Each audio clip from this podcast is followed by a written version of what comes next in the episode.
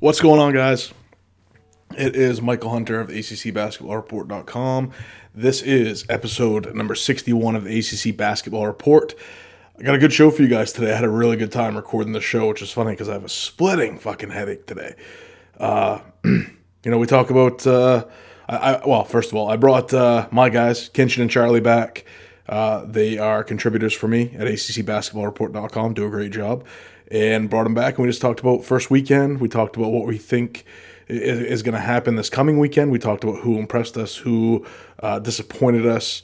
We talked about a little bit about Danny Manning and, and, Jim Christian, our thoughts there, as well as the possibility of an all ACC Final Four. Um, I think uh, what was the most enjoyable part of this was I think uh, Charlie and, and Kinchen are both starting to get a little bit more comfortable with with being on the podcast, and it really shows. And the more we we interact with each other, the more comfortable we're becoming, and I think it it really shows in this particular episode. Uh, we had a really good time doing it, I thought. So uh, let's see what else. I, I, guess my own personal thoughts on uh, the first weekend was it was pretty bland, not a whole lot of drama. We talked about it a little bit on the beginning of the podcast. I think, you know, Oregon is basically, you know, the last remaining unexpected, I guess, even though with the matchups and with the bracket they were in, it wasn't completely unexpected. You know, UC Irvine probably the biggest upset in the tournament so far, seeding wise, and at the same time, it wasn't, uh, uh, you know, an upset that a lot of people didn't pick. That was a very popular upset. Murray State was a very popular upset. Um, you know, other than that, you know, Northeastern underperformed. New, uh, New Mexico State underperformed. Um, Old Dominion, one that I was really high on, and maybe wrongfully, well, obviously wrongfully, uh, underperformed. I think Iowa State has been maybe the biggest disappointment of the tournament thus far. I had them possibly going to the the Sweet 16 or the Elite Eight. So you know, other than that, not a whole lot. I mean, you can't be disappointed at a team like Syracuse. You know what I mean? That uh, they they're terrible. Mississippi State, they're not very good. You know what I mean? That was they're a team that lives and dies by the three. Nick Weatherspoon was out of the game. So, anyways, we talked about all this stuff uh, pretty well at length. We ran a little bit long, but uh, when it comes to the tournament and the last few shows of the season before we take a little break, I thought it was fine. I thought the guys did a great job. Please uh, don't forget like, rate, review, share, retweet the podcast, subscribe to the podcast on Apple Podcasts. Leave us a written review. Tell us what you like. Tell us what you don't like. Tell us how we can improve the show. I am an embracer of constructive criticism as long as you ain't a prick.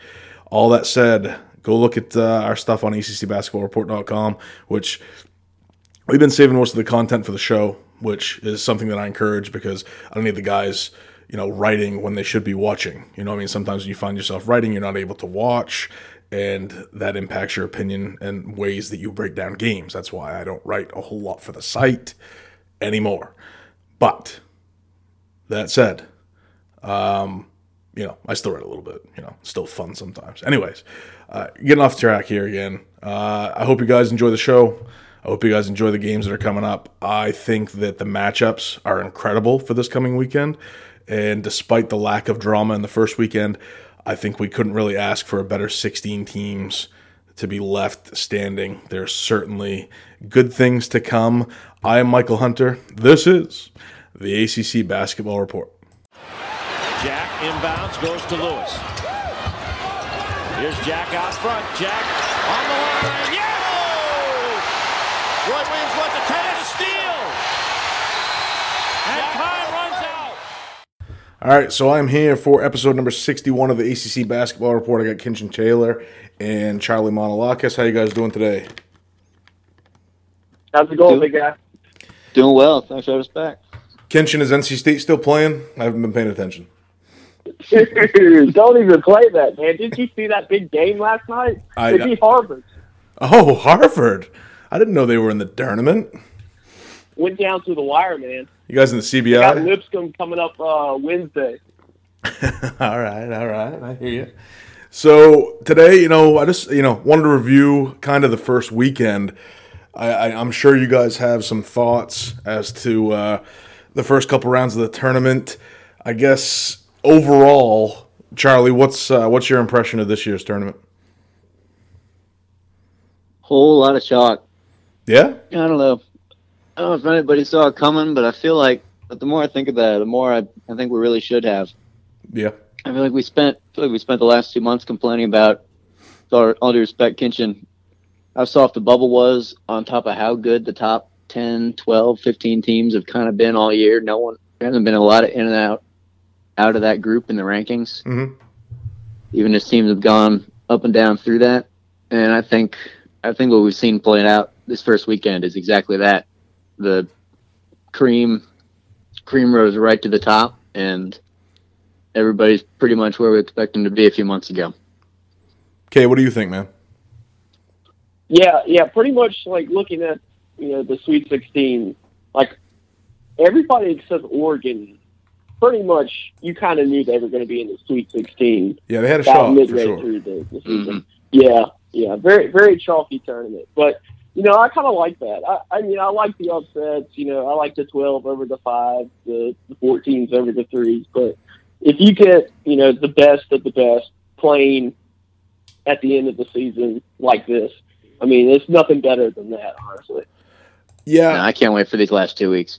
Yeah, I mean the, the matchups going forward, I think, are are kind of what we may have expected and kind of um, what we wanted. You know what I mean? Duke Virginia Tech is a game we probably wanted. Um, Virginia and Tennessee can still happen. That's a game we wanted. Um, you know, North Carolina Kentucky rematch is definitely a game we wanted to see.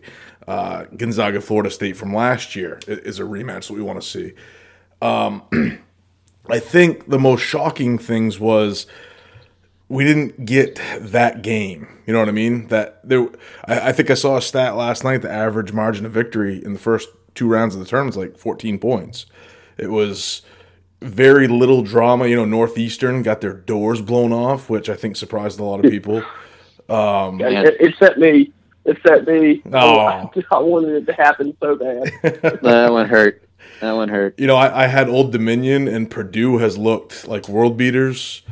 Um, Belmont put up a good fight, but crumbled at the end. I thought. I just. it New had- Mexico State. New Mexico State Yeah. almost pulled off against Auburn. Yep. That was about the closest one, I think. Yep, yep, I agree. Um, You know, I think I guess the the biggest upset from the first round would be what Liberty. I guess L- Liberty over Mississippi State is that is that the biggest thing that happened? Yeah, you I- had I you had UC thinking- Irvine. Yeah, I mean everybody had Kansas State. Irvine. You know, once once Dean Wade was announced that he was out and um, you know Diarra was out, it just I, I don't think Irvine was a big shocker. But um, talking to you guys earlier, so far early on in this tournament, who who has surprised you the most as far as the team? Kay, I'll let you go first. Uh, you know, it's really not that surprising, but it's more surprising to me because I never really watched him play this much this year. But Cassius Winston, Yeah. uh, for Michigan State, like he's really balling out. Like he's so far in the two games, he's got like 19 and a half points per game, about six and a half assists, and he's shooting 46% from the field. Like that guy just takes over the game for Michigan State, and I think it's going to help them a whole lot moving forward if he continues to keep playing like that. Uh, but it's probably not a surprise to to Michigan State fans, but it's a surprise to me, Sure. somebody on the outside looking in. Can Michigan State win the whole thing? You think? Who, I don't know. The way Duke looked yesterday, though, it, it, it's starting to look like Sparty might uh might get that Elite Eight win and move to the Final Four. Yeah, we're gonna talk about that in just a second too. Um, Charlie, what do you think? What's your biggest uh, your biggest surprise in a good way? Big surprise in a good way. This is, I don't know. This might be oh, good surprise in a good way. I think it's got to be Carsen Edwards. The, the show he put on against Villanova. Oh my God. Yep. It was he looked like a, a video game in, in that game and Villanova, I mean there was a there was a play I think early in the second half, maybe 6 7 minutes in where they just let him roam free down the right-hand sideline wide open and nobody was on his side of the basket line. And he caught it about 4 or 5 feet behind the arc and you knew it was money before he even pulled up. He was That's some of the most on fire I've ever seen. I mean, outside of NBA Jam in the late '90s. I mean, that that was absolutely incredible. That performance that Purdue put on. I I look back and I see that I had Old Dominion beating them in the first round is the most embarrassing pick that I made at, of this whole tournament. I, I can't believe that I was so sold that Old Dominion was going to win that game. Um, Not as bad as having Villanova in the Elite Eight and seeing that happen. So, so it could be worse, buddy. Completely dismantled. Hey, Buffalo and I feel your pain. Yeah, yeah. uh, yeah, I mean, you know, shout out to that. I, I thought he was crazy last week, and then I listened to the DGens after we recorded this podcast. And Vegas Mike had Buffalo in the Final Four too. I didn't realize, you know, a lot of my my uh, skepticism with that pick was I didn't know that they were one of the top five rebounding teams in the country. That really shocked me after I, I heard that during the tournament. Um, obviously, no, they were a really, complete team. Yeah, Graves was a great player. Uh, Massinburg certainly a great player, um, but they they uh, they got run over by a heater the other night. Uh, that was yeah. That, you, you yeah. know who else fits that description is Texas Tech. Yeah, and they looked every part of it, especially one that yeah. Yeah, yeah, hundred um, percent. I I was n- nervous about them, especially the way they started against Northern Kentucky, and the way they got knocked out of the Big Twelve tournament. Um, they looked dreadful. Couldn't make layups. Couldn't do anything against West Virginia in the Big Twelve tournament. And then the first, I don't know, ten minutes, maybe even the first half against Northern Kentucky, they they look like a team that I I have them in the Final Four in one of my brackets, and they were starting to make me a little bit nervous, but then they completely dominated Buffalo afterwards. Um, I think for my biggest surprise, and I don't think it's a surprise to any of the three of us because we had him on, I believe, all of our teams at the end of the season, but he did not make a team for the official voting for the ACC is Mfiondu Kabengele has been mm-hmm. yep. amazing in in his first two games against Vermont and their domination of Murray State. He's blocking shots, he's getting rebounds, he's averaging 21 and a half points per game, shooting a high percentage. Terrence Mann is also playing well. I thought that their success would rely heavily on um, the shooting of MJ Walker. But despite not getting really much of him, Terrence Mann and Kabengele have become a great one-two punch and Devin Vassell is is playing more consistently. And then against Murray State, even PJ Savoy is out there hitting triples, who hadn't played more than nine minutes a game for five weeks. Where do you guys where do you guys see this uh, Florida State Gonzaga showdown going? That might be one of the most most fun matchups of the of the Sweet 16 that's coming up with that mm-hmm. that Florida State front court you were just talking about going up against Hachimura and Brandon for Gonzaga. That is, I mean, that's just going to be a battle.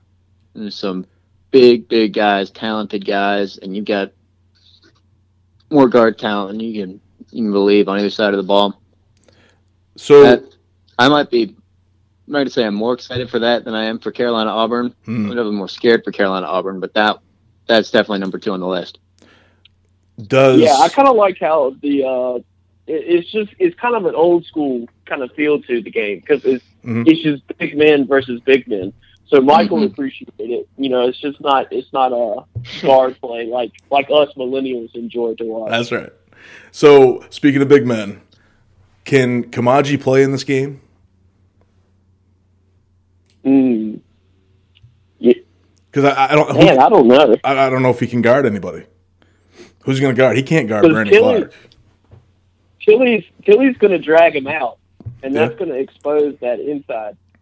See, in in some of the earlier games in, in the recent weeks, where they've been playing these stretchy fives, you know, um, in the Carolina game, for instance, when they played Luke May, um, he didn't play a whole lot. Now with Gonzaga's front line, Clarke, Hachimura, Tillie, and Koumadje isn't going to be able to guard any of those three. Kabengele comes off the bench for a reason. That reason is he gets in foul trouble when he plays too many minutes. Is this going to be the, the downfall of the Seminoles, do you think? Charlie? Man, that's a really good question. I hadn't even thought about thought about him matching up with with any of those Gonzaga bigs, but that that is a it's got to be a scary mismatch if you're Leonard Hamilton. I mean, I, especially especially when you consider the fact you you can't hide him in a in a Taco Fall like zone with all the shooters Gonzaga has on the perimeter. Right. You just I mean, can you just take your chances with Brandon Clarke shooting mid range jumpers and I mean, you kind of sag off him I a little bit. at I some mean, point you gotta at some point you gotta pick your poison. right? I agree, hundred percent. But yeah, if yeah, if Kabengele gets in some early foul trouble, that could that could spell trouble. All right, let's make uh, let's make our way back to the east. I, I'm going a little out of order. I know you guys are going to talk about uh, some of the other stuff that I talked about earlier in just a minute, but I want to get to these matchups. Duke and Virginia Tech. Um, Virginia Tech beat them in the most recent matchup. Tech didn't have Justin Robinson. Duke didn't have Zion. Both were out for that game. Duke just barely squeaks by UCF. Um, Virginia Tech was a little bit shaky with Liberty. How do you guys uh, see this playing out? Kinchen, I'll go to you first, buddy. So, I'm, like you said, the no Zion for the first matchup between Virginia Tech and Duke. I, it, it is going to be a little bit like when Duke played Carolina. Zion, I think, is just going to take over and uh, completely change the whole game plan. Um, probably, I mean, Justin Robinson's playing too, so Mhm. that could also change Duke's game plan. Tre Jones is going to have a hard time trying to stay in front of him, even though he's, you know, really good, skilled defender. He looked really good. I But, uh, thought he looked really he- good this in his two games back so far. Oh yeah, yeah, most definitely, most definitely. But but I think Duke's going to squeeze this one out. I, I like. I don't. I still don't see anybody who can guard Zion off, off of Virginia Tech, Mhm. and uh, so so yeah, we'll go with that. I uh, I'll stick with it. I'm sticking with the bracket at least. uh, according to KenPom, Duke is favored by five, 75 to seventy. Uh, Charlie, any thoughts on that matchup? I think I do think five sounds about right. Mhm. It's going to be. I do think the impact of Robinson against Virginia Tech is underappreciated when people look back at the at the first matchup and say there was no Zion, and we also know how important he is to what Duke does too. So it's it's going to be a completely different game on both fronts, and I I think Virginia Tech is 100% capable of hanging with Duke, playing with Duke. They're going to have to do a com- have to take a completely different approach game planning for Zion. I think Buzz Williams will have him ready. I don't. I can't shake the feeling that Duke's going to be just fine. It's kind of where I'm at. The the Oh yeah, not to mention too that this game is going to be played in DC, so I feel like it's going to be a very heavy uh, VPI crowd. I, I sure. agree. Yeah, Oh yeah, but Duke Duke does travel well. I mean the the ACC tournament was in DC. You know, was it last year, the year before, and that was a that was a heavy Duke crowd if I remember correctly. I think what what it comes down to here is what it has come down to all year, and that is three point shooting. Um, I expect Virginia Tech to shoot a little bit better. They are, I think, 11 for 26 in their two games since Robinson came back in the tournament. You know, I don't really expect um, Duke to shoot 10 of 25 like they did against UCF. And in the game before that, they shot 8 of 19. So they're starting, it looks like they're starting to come around a little bit. But I still, I don't see it. Cam Reddish takes bad shots. He got, he just, he's not the player I expected him to be. If Duke doesn't make threes and Virginia Tech can get out there and make 10, 11 threes, this game is going to be, this could be an overtime game. This could be one of the best games of the tournament, in my opinion. Um, oh yeah. I, but Zion is the ultimate X factor. I mean, he, what I think what's most interesting right now, though, is he had what, 32, 34 against UCF, and they only won by one. Um, Yeah, It's, it's an interesting situation, I think, for sure. I have Duke winning this game. I have Duke uh, meeting Virginia in the national final, as those who are involved in our bracket challenge know. So I'm going to stick with Duke, and I think, Charlie, did you pick Duke as well? I did. Yeah. Yeah, so uh, 3 0 here, which obviously means take Virginia Tech money line all day long. Um, lock it down. Uh, Virginia against uh, the lowest, lowest seed left, number 12 in Oregon. Yeah, by far. Um, One thing I'll, I'll say it before I give you guys the opportunity to say it Virginia's look like shit in this tournament to me. Um, a lot of turnovers in the first game. Couldn't really put away Oklahoma for a while. I know they were up 10 at the half, but I never felt real comfortable in that game, I guess. I I'm not real nervous about Oregon because I think they've had a pretty easy road as far as what how they match up with teams with Wisconsin. I think a lot of people had Wisconsin. I know I did. And then getting Irvine in the second round, a team that's not very high powered. I, I think Virginia should roll in this in this game. Charlie, what do you think? Yeah, what's interesting about Oregon is the fact that they were a were they number 15 or something in the preseason poll? So this is this is a team that was supposed to be talented, supposed to be up Yeah, to the top. until they lost Bol they, Bol. they obviously up and down. They lost Bol Bol was huge, and I think didn't follow them much, but I think they had a few other guys in and out too. But they're Yeah, Louis King was out for a while with an injury as well. yeah, but they're they're obviously playing as well as they have all season. Their defense has really stepped it up a notch their last ten or so games. This this run they've put together. Kenny Wooten's a pogo stick, one of the best defenders in the country. He was a guy that I didn't watch much Oh, he's during the season. He's, playing out of his mind on the defensive end, Yeah. Um, blocking shots, grabbing every rebound. I think they're young. If, if Virginia's not making shots, this Yeah. could it could be a dangerous game. Is where I'm at. I mean, I saw DeAndre Hunter airball three last night or the night before, whatever it was, and I don't think I've seen that ever. It just they just don't look as crisp as they do as they did last year during the season or even this year during the season, and it makes me really cautious. I mean, I know they're winning games, but they, you know, Gardner Webb in Oklahoma, you know, now you're getting into Oregon, Purdue or Tennessee. You know, it, it's starting to get it's getting real, real fast. Kinchen, what's your take on this, man? You know, I agree with what you said about Virginia. Just kind of, you could say they're reverting back to their old ways, like that kind of offense that doesn't really stand out on paper. Mhm. But you know, when you put the stats to it, it's like, oh, okay, well, this is the reason why. They're just not going to be flashy scoring. And you know what?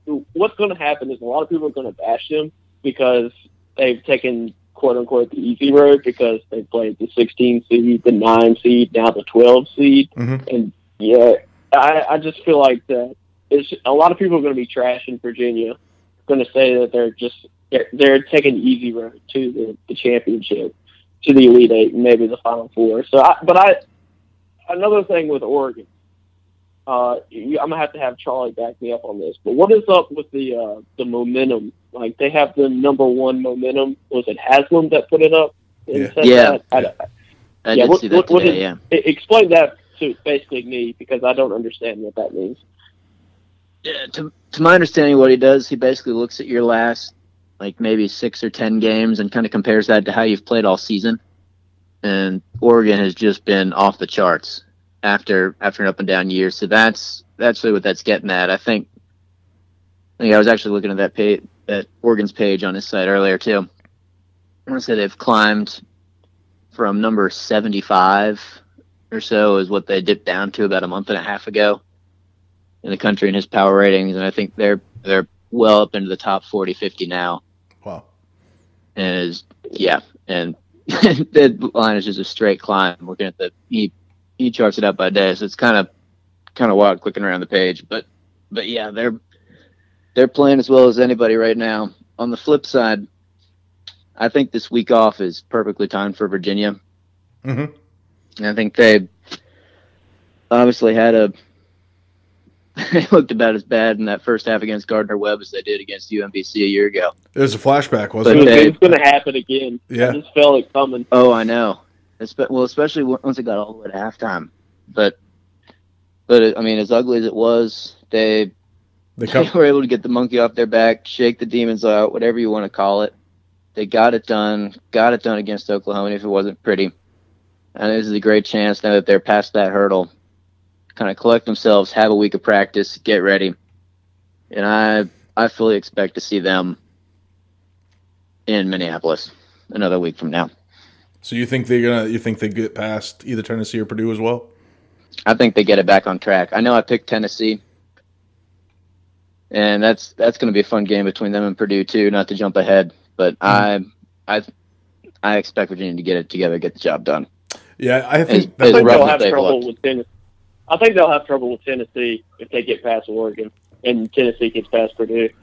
I think they could probably handle Purdue pretty well. You know, just basically just throw Kyle Guy and Ty Jerome uh, or Kihei Clark on uh, Carsen Edwards. Oh no, I'd put I'd put Hunter on saying- him all day long. Oh, you put Hunter? I, I don't know, man. Absolutely. I put that I put that big motherfucker on him, six seven, with like a fourteen foot wingspan on him. Yeah. Best of luck to you, son. No, absolutely. And he I mean he's one of the best on the ball defenders in the country. I mean, for me that's a no brainer. But But then you can't put him on Eastern or guard whoever else. who's going to guard Admiral Schofield and Grant Williams Yeah. for Virginia? Right. Uh, those two are a problem. Yep. I mean, you Yeah. watch Schofield just be a man out there in the, in the last few minutes against the Iowa Hawkeyes. Is you know, once it looked like they could lose, you know, he's just taking balls away from people. It, it was pretty incredible. um, so we'll get to uh, Charlie's nearest and dearest here, Carolina. Ooh. yeah, yeah. Uh, you know, Easy now. Washington. I I didn't expect Washington. Actually, I didn't expect Washington to beat Utah State, but um, Washington hung around a little bit better than I guess I anticipated. Auburn has been lights out so far uh, from deep. Carolina, I thought Coby White played well. Luke May racking up double doubles. Charlie, how nervous are you for this game? Man, Auburn. I realized after we talked a week ago, Auburn was one of the other teams in this region I meant to call out because they're they might be the most they might be the scariest matchup for Carolina of anybody in this bracket. Mhm. And it's not to say they're the best team, but with what they do, they they play just as fast as Carolina, which generally we generally Carolina welcomes as a positive, welcomes a challenge.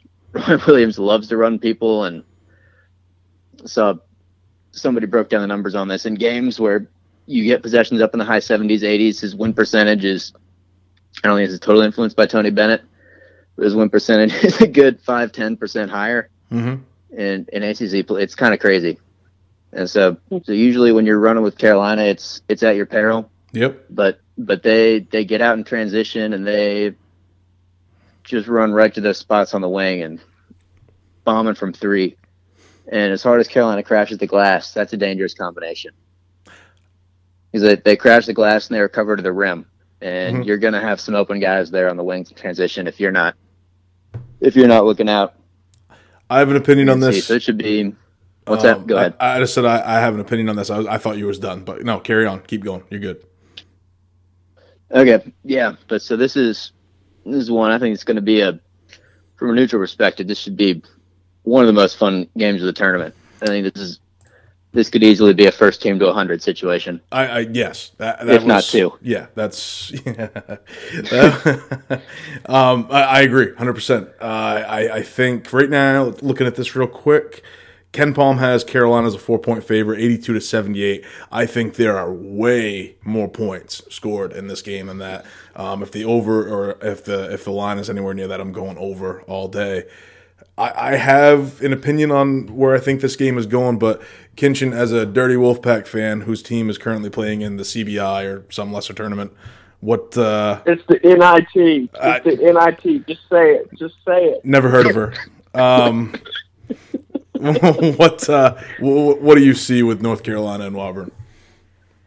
Oh man! Other than the fact that it's going to be the greatest television, and Chuck and Kenny are going to be going at each other pretty much the whole time, it's going to be pretty good basketball. I, I hadn't thought of that. You're Oh. absolutely right. Oh, oh, it's going to be amazing. I, I wish they would do the play-by-play. Mhm. Like, don't even have them in the studio. Just fly them into uh, Kansas City and let them call the game. But um, 100%. Yes. Uh, one thing that impressed me yesterday was how Nas Little is the zone buster. Mhm. Uh, I don't think Auburn will run zone, just kind of just based on what they've done all year. But it, it that kind of stood out with, with me, just in case if somebody if they come across another matchup against the zone, how just Nas just destroyed, and that he especially being is his name Mike Hopkins, the coach for Washington, being a Boeheim uh, disciple hmm just Yep. it, it, it was awesome uh, seeing that happen. But uh, no, I, I, I kind of agree with Charlie. It's going to be the first one to 100 to win. But listen, Auburn has now hit 12 plus threes in seven straight games. Oh, you feel I think that's one reason why. Yeah, I think it's one reason why a lot of people kind of have it low scoring because it's kind of due time that Auburn is going to eventually just run out of gas from Yep. three point land, and it, it could happen against Carolina just by the pace that Carolina's going to play. Because as soon as Auburn makes a basket, it's going to be you're either going to give up a wide open transition three, or you're going to give up a wide open transition layup slash dunk, Well, that's the thing that- the I- ball. I think the matchup that, well, the the one on one matchup that I is one of the best we've seen all season in, in Jared Harper and and Coby White is that's incredible. That's you, can't hope for more at this point in the tournament. I think the I, I think where this game is going to be decided is one Austin Wiley and, and what they get out of him in this game. He's he's going to have to be a factor in this game because otherwise you're looking at as they've started their last few games, Chuma Okeke is 6'8", 230. He's been you know kind of playing their center for them. And Anthony McLemore's been their other big guy who's he's 6'7", 220, who is coming off a leg injury that's he's not quite the same as he used to be when, when you're facing off against Garrison Brooks, who's not real tall, but he's burly, Luke Maye, who's a rebounding machine, um, Nassir Little, who is about the same size as Okeke, but he, you know, he might be a little bit, uh, a little bit shorter, maybe by an inch or two, but he's got some weight on him probably, and certainly uh, some weight on McLemore. I don't know how Auburn's front court rebounds with North Carolina. And if you get beat by Carolina by 15, 17 rebounds, they're going to kill you on that secondary break. And Coby White is just the guard to do it. He's going to run it right down their throat. I, agree that it's the first one to 100, but I think the first one to 100 is going to be Carolina, and they're going to win by 15. And I, and I don't think it's going to be close. Yeah, I hope you're right. Hmm. Yeah, you, t- Take the over. obviously. Take the yeah. over. and I You know you bring up- I know you hope I'm right. Yeah, you brought up the two guys I do want to I do want to hit on real quick before we move on, sure. and that's that's a Nassir Little, who, as has been well documented this week, is really emerging as as the the quality of player we've we've expected and been hoping and waiting to see all year long. he's he's put up I think 19 and 20 in his mm-hmm. two games. He's he's all over the glass. Just about dunked on. God, I can't remember who it was from Washington. Almost dunked on the entire state of Washington. I think it was I think it was Noah Dickerson. I think. came over the Yeah. top and got fouled Yeah. but but he is he is quickly emerging. If he can if he can maintain this level of play through the next two weeks, he that is absolutely the kind of performance that could put to put the heels over the top in this one. Agreed. 100%. And it's it's probably what we're going to need from them. Yeah, the other guy I want to call out, and I think I think to your point, Mychal, kind of the end of the the end of that first half when Washington was hanging around, hanging around after after Brooks got that injury, got got popped in the mouth, lost a tooth and a half, and was able to come back for the second half. Is pretty remarkable in its own right. But I think what you saw there is what a lot of Carolina fans are still still just coming to realize, and that's how valuable Garrison Brooks really is to this team. Makes winning plays. Yeah, he's he's he's not going to give you 20 points a night, and with with all the rebounds Luke and everybody else is grabbing, he's probably not going to give you 15 rebounds most, most nights. Mhm. It's not going to show up in the stat sheet, but he's he's always where he needs to be on defense. He's solid against whatever big guy the other team's going to throw at you, whether he's given an inch or five. He's, he's going to be doing everything he can, and he I think his defense is underrated. he helps well. facilitate the offense too. Yeah, yep. I, I where I first noticed Brooks early in the season, and I was uh, coming into the year. Um, I liked actually coming into last year. I thought Huffman was going to be the guy of this trio of this Manley, um, Brooks, and Huffman because he's such a physically imposing dude. I mean, he just you know he look he looks Yeah, like he could huge. you know he could bench Oh, press yeah. a Cadillac. You know Yeah. what I mean? That's funny though. I thought it was going to be Manley. and he looked and he looked like that last year. yeah, Um, he showed flashes of it last year for sure. And I, I think this year where I first noticed Brooks was the way he defended pick and rolls. He defended them almost like a pro. You know, you you jump out and you push the guy away from the hoop. You let your your other guy recover, and then you drop back. And but you, you see him on the offensive glass, or you see him on the defensive glass, or you see him get a big block, and he's not going to record three blocks a game, but he might get one with under four minutes to go in the second half. Um, or he's going to get nine boards, but you know Luke Maye is going to do all the scoring because he shoots it whenever he touches it. But uh, you know, I, I- I think that Brooks has been really underrated by a lot of people all season. I think people are starting to notice him a lot more. But uh, without him, he's an, an integral part of, of Carolina, and he's going to play a, a massive role in them getting past Auburn and ultimately their next opponent, which could be Kentucky or Houston. We've hit all the ACC games at this point. Let's roll through these other ones real quick. I've got Kentucky beating Houston. I am pissed at John Calipari because he said that the PJ Washington injury was precautionary and now he's in a hard cast, but I got to stick with Kentucky. What do you guys think about Kentucky Houston? I'll let Kinchen go first. Yeah, yeah, that PJ Washington injury is kind of it, it, it's a downer because uh, a lot of people that pick Kentucky probably kind of regretting it now. Yep. But I think they get past Houston. Uh, I- I'm not really sold on Houston. Uh, you know, they they look pretty good in their two games, but I don't think they get past Kentucky. Kentucky's playing pretty good basketball here late in March, even without PJ Washington. And uh, to hold Fletcher Magee to 0 12 shooting from three, even though it might be a little bit just McGee just kind of shrunk in that game, but but I, I, I like Kentucky. Charlie? I do too. The one thing, the one thing Houston's got going for it is they, they're one of the teams I've pegged. I've always, I've always in my mind, I, I kind of pick out the teams that, that really have that extra edge or kind of something to prove coming back to the tournament. Usually the year before. So kind of for the same reason, I loved Virginia, loved Tennessee coming into the tournament after disappointing early exits last year. Houston was a seven, six seed last year, Mhm.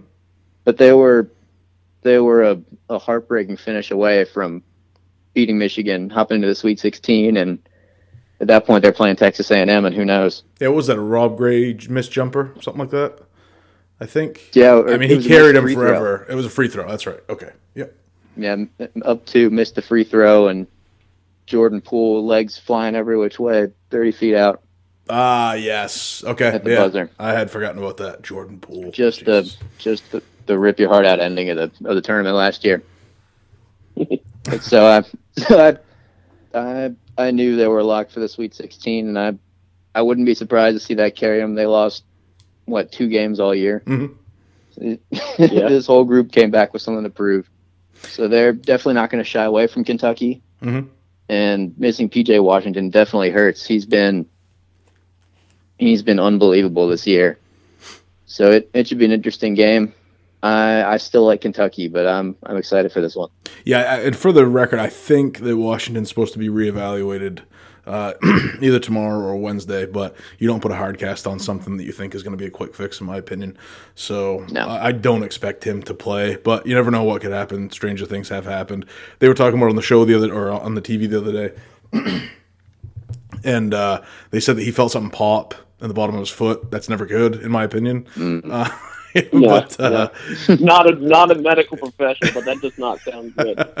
you know what I mean? You don't you don't put an air cast on it and then say, you know, let's put a hard cast on it because it's getting better. So, um, uh, moving on to Texas Tech, Michigan, two of the best defensive teams in the entire field. I in the ACC BR bracket, I have Michigan in the Final Four. In the bracket challenge that I actually have a chance at winning, I have Texas Tech in the Final Four. I, I, Texas Tech looked really, really good against Buffalo. Um, Michigan, you know, kind of plugging along. I don't really expect them to blow anybody out. I I'm I'm gonna take Michigan because Jesus, I don't know actually.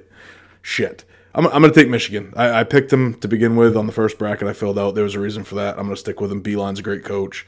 But this is, I think this might be, other than Gonzaga and Florida State, actually, you know what? Shit. There's a lot of good games in the Sweet 16 this year. there are a lot of good games. You know, this this is going to be a great Yeah, game, I feel and say that about all of them. yeah, um, I'm going to take Michigan. I've had to stop myself just about every one of these. Yeah, exactly. I, I'm going to go Michigan. I like Brazdeikis. I like Beilein. I like that senior leadership. Uh, Charlie, who you got?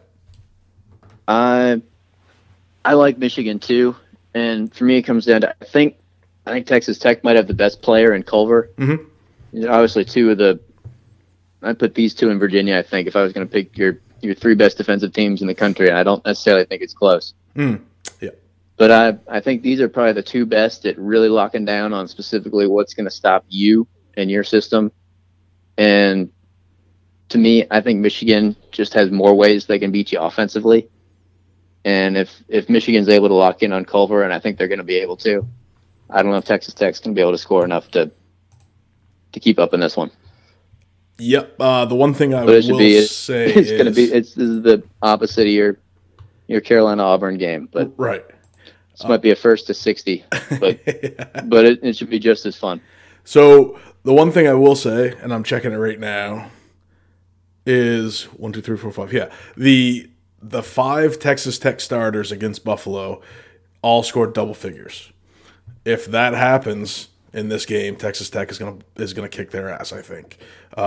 Absolutely. and Buffalo's defensive efficiency, uh, 31st in the country. So Buffalo's no slouch.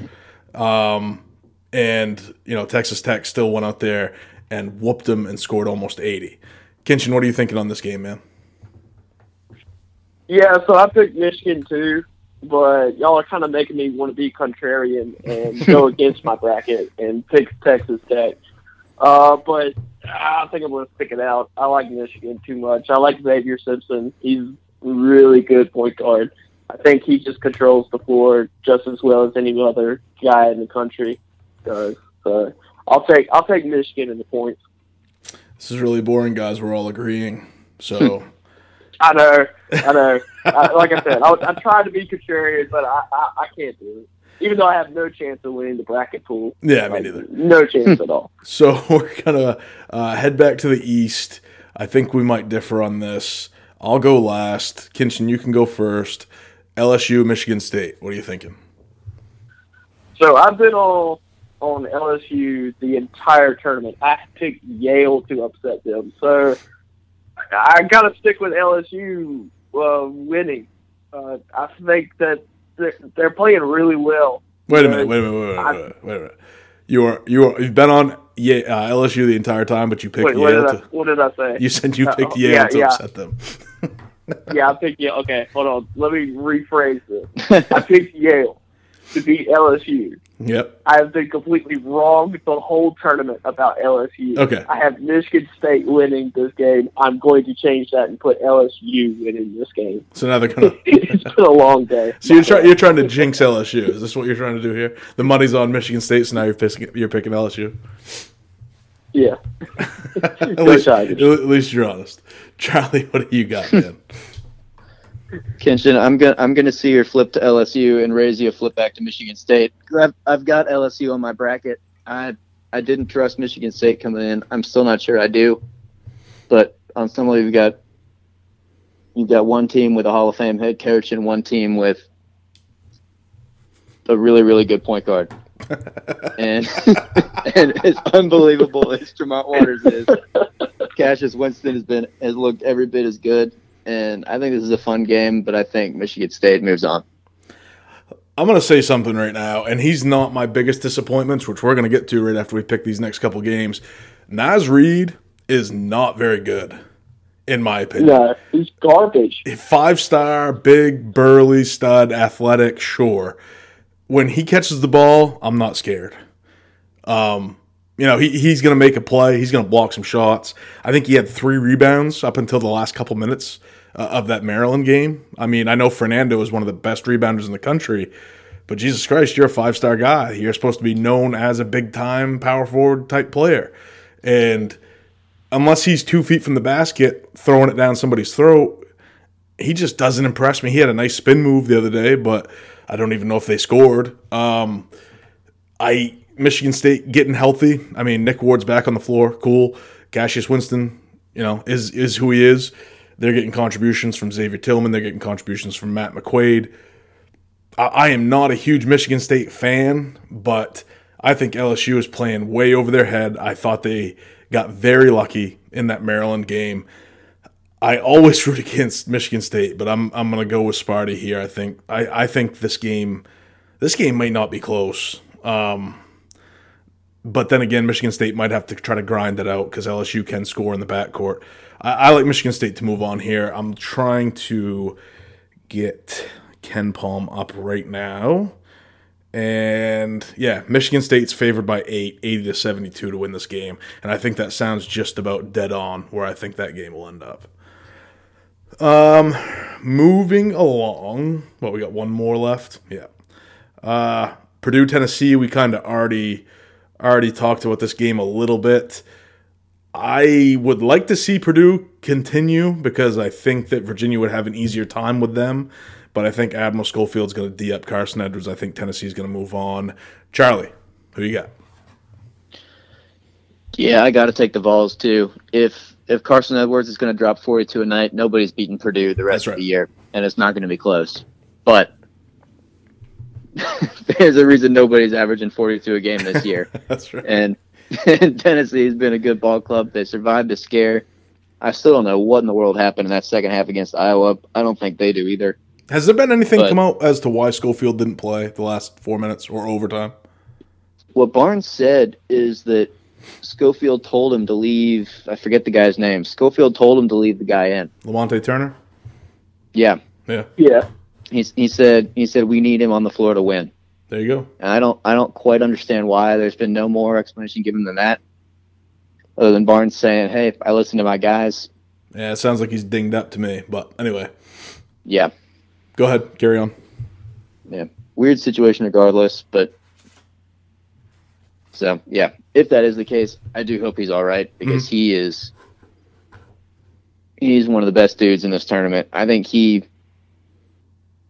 If I'm if you gave me five seconds on the clock and asked me to pick one guy to hit a clutch three pointer, I think he's done that more consistently this year than anybody in the country. Oh, that's a hottie take So he's- there. There you go. Uh, wait, Yeah, hey, well, so after watching been- Edwards the other day, He's been I'm going huge when Tennessee's needed him the most, which is why I was surprised to see him see him on the bench down the stretch there. But I I like the Vols.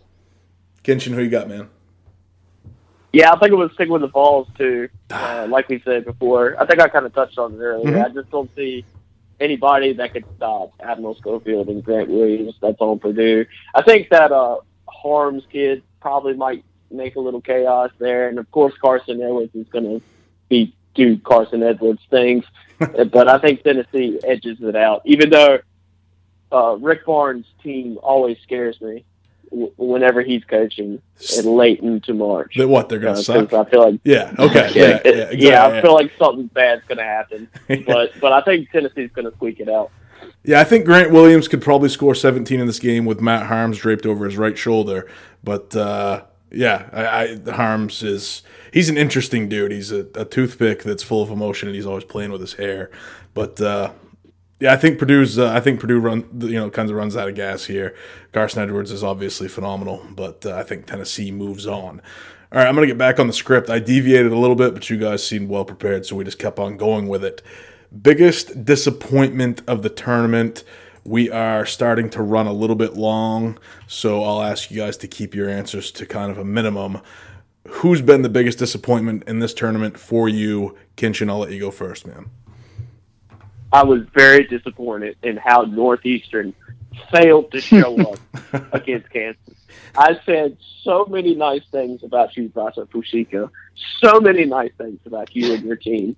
And you decided to just not even show up against Kansas. And Kansas looked absolutely terrible against Auburn. I feel like if y'all decided to actually make some shots against Kansas, you probably would have gave Auburn better game than Kansas did, at least in the first half. Mm-hmm. The second half, Kansas looked a little bit better against Auburn, but but yeah, my biggest disappointment so far, other than my bracket just being just completely terrible and picking Maryland and Villanova. And the Oh, I did the same thing. I don't know what I was thinking with Maryland, man. I, God, yes, Uh, uh, the- Maryland and DC just made me all excited. Yeah. Just- that's the only reason.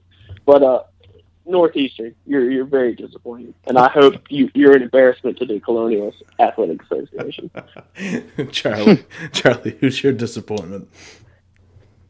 my uh, mine didn't hit quite as personally, but I was I, I was I was I was I was really excited to see see Nevada kind of come together. They were so unbelievably talented this year. Oh yeah, If all the all those fifth year seniors coming back, they were a couple bounces against Loyola Chicago away for making that Final Four run themselves out of nowhere after squeaking by Texas, and they they didn't come back to split the Mountain West title. They didn't come back to lose in the quarterfinals of that tournament.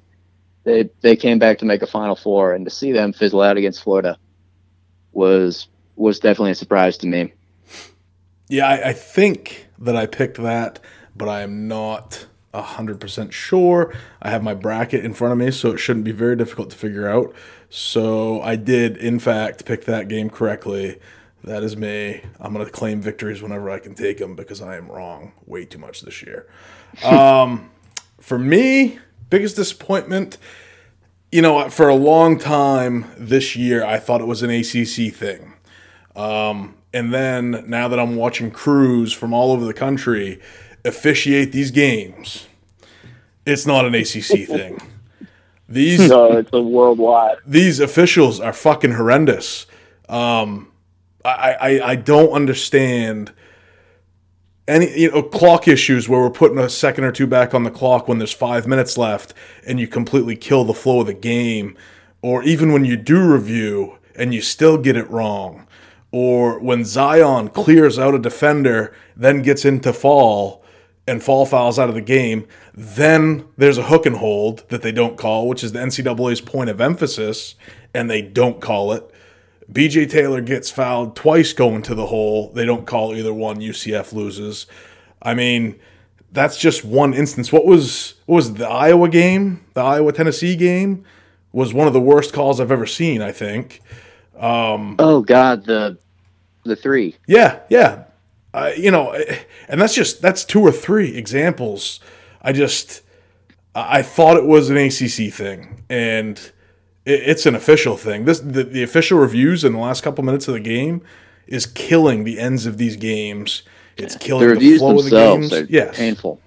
and it's you're killing the momentum that teams are building as they go to close out games and I, I can't help but think that it's a contributing factor to how chalky this tournament has been when you can't let a team get hot you know what i mean i don't know how many stoppages there was in the, in the kentucky wofford game even though i watched it but they seem to interrupt the flow of the game an awful lot. And for me, the the biggest disappointment is the NCAA's inability to, um, you know, keep its officiating at least consistent.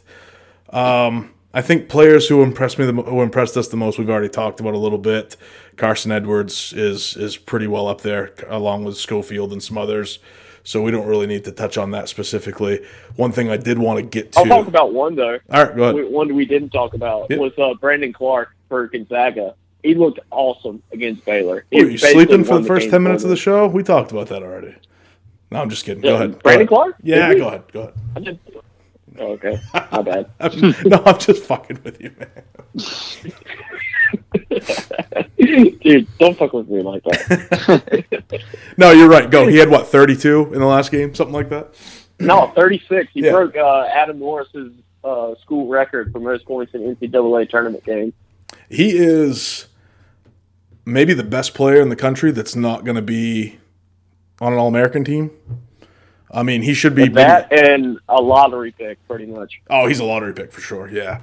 Um, but I guess the question you get is he, he's deserving of a first team All American, but I mean, he, he deserves it more than Rui, right? Well, I mean, if we're going to talk about it, we might as well talk about it. I, I think he's been better than Hachimura on consistency. Charlie, what do you think? You watched Gonzaga very much this year? Uh, at times, Mhm. both are. so I can't, I can't speak to who's the more consistent. Both are, both are tremendous guys. So Mhm. it's certainly, if you're if you're giving all the accolades to Rui, Clarke's Clarke's got to be on that list too. To me, it seems. Yeah, yeah. I it, they're I'm an old man. They're on way too late for me. There's no way that I'm watching most of their games. Now, I mean, if they're playing Duke or North Carolina, I'm gonna stay up and watch it. But if I'm not gonna stay up till midnight watching them play fucking BYU or San Diego, there's no way. Um, but uh, one thing I did want to talk to you guys or get your opinion on: two coaches in the ACC have been retained who were rightfully on the hot seat. Wake Forest is going to keep Danny Manning, which has Wake Forest fans freaking the fuck out, which, hey, absolutely. And Jim Christian for Boston College have both been retained. Obviously, the money is the biggest deal with um, the, the Manning retaining. What, uh, you know, you guys have an opinion one way or the other on this? I guess we'll go Jim Christian first. Charlie, what are you thinking about Christian coming back to Chestnut Hill? I'm not as familiar with Christian's situation Mhm. as with Manning's, but um, man, it, it it seems to me it keeps coming back to them, just not being able to get back over the hump to where they were with Skinner Mhm. when when good wasn't enough, and on some level, it's it's hard to fault it fault a team for that. You you feel like you're kind of right there and right there and right there and just not quite getting over the top. Right. But man, the the stat I remember, I think I shared with you guys, stumbling across, and obviously playing against Carolina is far from the full picture, but it I think it was indicative. But it was it broke out. Somebody broke down Roy Williams, how he's done since he came to Carolina against Boston College, and he was I want to say he was four and four against Al Skinner, and he hasn't lost since. uh, I had forgot that you shared that. It's a good stat. I like that. Yeah. Yeah. Kinchen, what do you- interesting? But but Kinchen, what do you think? Uh, you know, I, I wouldn't say that I'm more familiar to Jim Christian's situation you are, Charlie, but you know, kind of just looking. I think the one thing that's kind of saving him is his recruiting. So he's been killing it. You know, getting some guys from North Carolina that you know, State and Carolina and Duke and other teams here in the state have kind of glossed over. So you know, with Jerome Robinson, Ky Bowman, and uh, the Hamilton brothers, and he's got four guys signed for next year. Mhm. They're all about two, three star guys, but he's still, you know, kind of using North Carolina, South Carolina, Virginia connections. So I, I think that's pretty much what's kind of saving him a little bit. I, I don't think it's going to be anything that's going to make them get a little bit higher than 10th place that they've kind of normally been staying at. So it's going to be kind of like a happy, mediocre middle for them. So I, I, that's what I think is what's keeping him there. And I don't know anything about his contract either. I don't know if it's as ridiculous as Danny Manning's $18 million buyout that this year. No, it's not. Or allegedly. I think Allegedly, it is. $18 That- million. that's uh, that's the number that I keep hearing, and I think if it was any less than that, if it was twelve, that was the other number that I had been hearing. If it was twelve, they'd be getting out from underneath it. I think. Um, because I think with Ron Wellman, who's the AD for Wake Forest, retiring, and uh, you know Jim Currie, John John Currie, Jim Currie, um, coming in, and John. John, yeah, taking over. I mean, his first priority is to get rid of Danny Manning. So I, I think Danny Manning has a one year reprieve. I think Currie is on the phone right now as we're recording this podcast at eight thirty eight on a Monday evening, trying to raise funds to get rid of him in twelve months. I, I think that he will be gone next year. I think Currie's number one priority over the next twelve months is to raise enough money to fire Danny Manning. Um, as far as Christian goes, I I agree with both of you. I, you know, especially Kinchen's point with his recruiting. Wynston Tabbs came out of nowhere and has been a stud. Uh, the Hamilton brothers look pretty good. Chris Herren Jr. looks pretty good. Popovic should be back next year, so that's always a plus. Um, you know, injuries. You know, Steffon Mitchell. uh, You know, another one. Injuries are going to be the issue with these guys. They think they have the talent. Uh, Boston College has said they'll reallocate some some resources to the basketball team to try to help him out. What that says to me is he's going to rework his bench, is what I would expect, and try to get some better better developmental guys in there. Whereas before they were, you know, doing very well recruitment wise, they weren't quite developing you know guys at a high level, uh, high enough level for the ACC.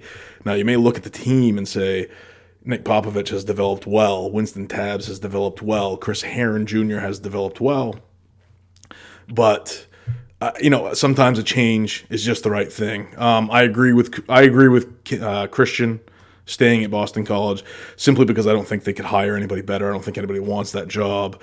And I mean, Manning is something we all know needs to be resolved, but they're going to let him go as soon as they're monetarily ready or it's monetarily feasible to let him go, I think. One last question before I let you guys go on a Monday night. Are we going to see an all ACC Final Four? Charlie, go. Mm, Kinchen, we heard it from you first. That's true. That's true. I, I, I did kind of call it, and then I didn't put it on my bracket. I swapped out Michigan for Florida State, but I feel like that that it, it just because I, I didn't do it, it's now actually going to happen because you know that's how these things work. Oh yeah, you And, shaded um, away, so, now yeah. it's the curse is on. Yeah, yeah. Mm-hmm. I got you, But I would I would love it to be an all ACC Final Four. Charlie. No, I, I certainly don't think you could ask for much more fun, at least from our perspective, than, than Duke, Florida State, or or Virginia Tech, Florida State for the fourth time, Yeah, Ooh. and Carolina, Virginia, with the winners of those going head to head. I don't think there's a bad combination out of those five teams that's right. that wouldn't deliver one of the best Final Four games you're going to see. I It's think definitely good for business. Yeah, it is. I, I think we're going to see three of them. Uh, I think in the end we're going to see Duke, Virginia, and Carolina. That what is it? The West? Yeah, the West Gonzaga's bracket. Um, Yeah. you know, Gonzaga is they they are who they are.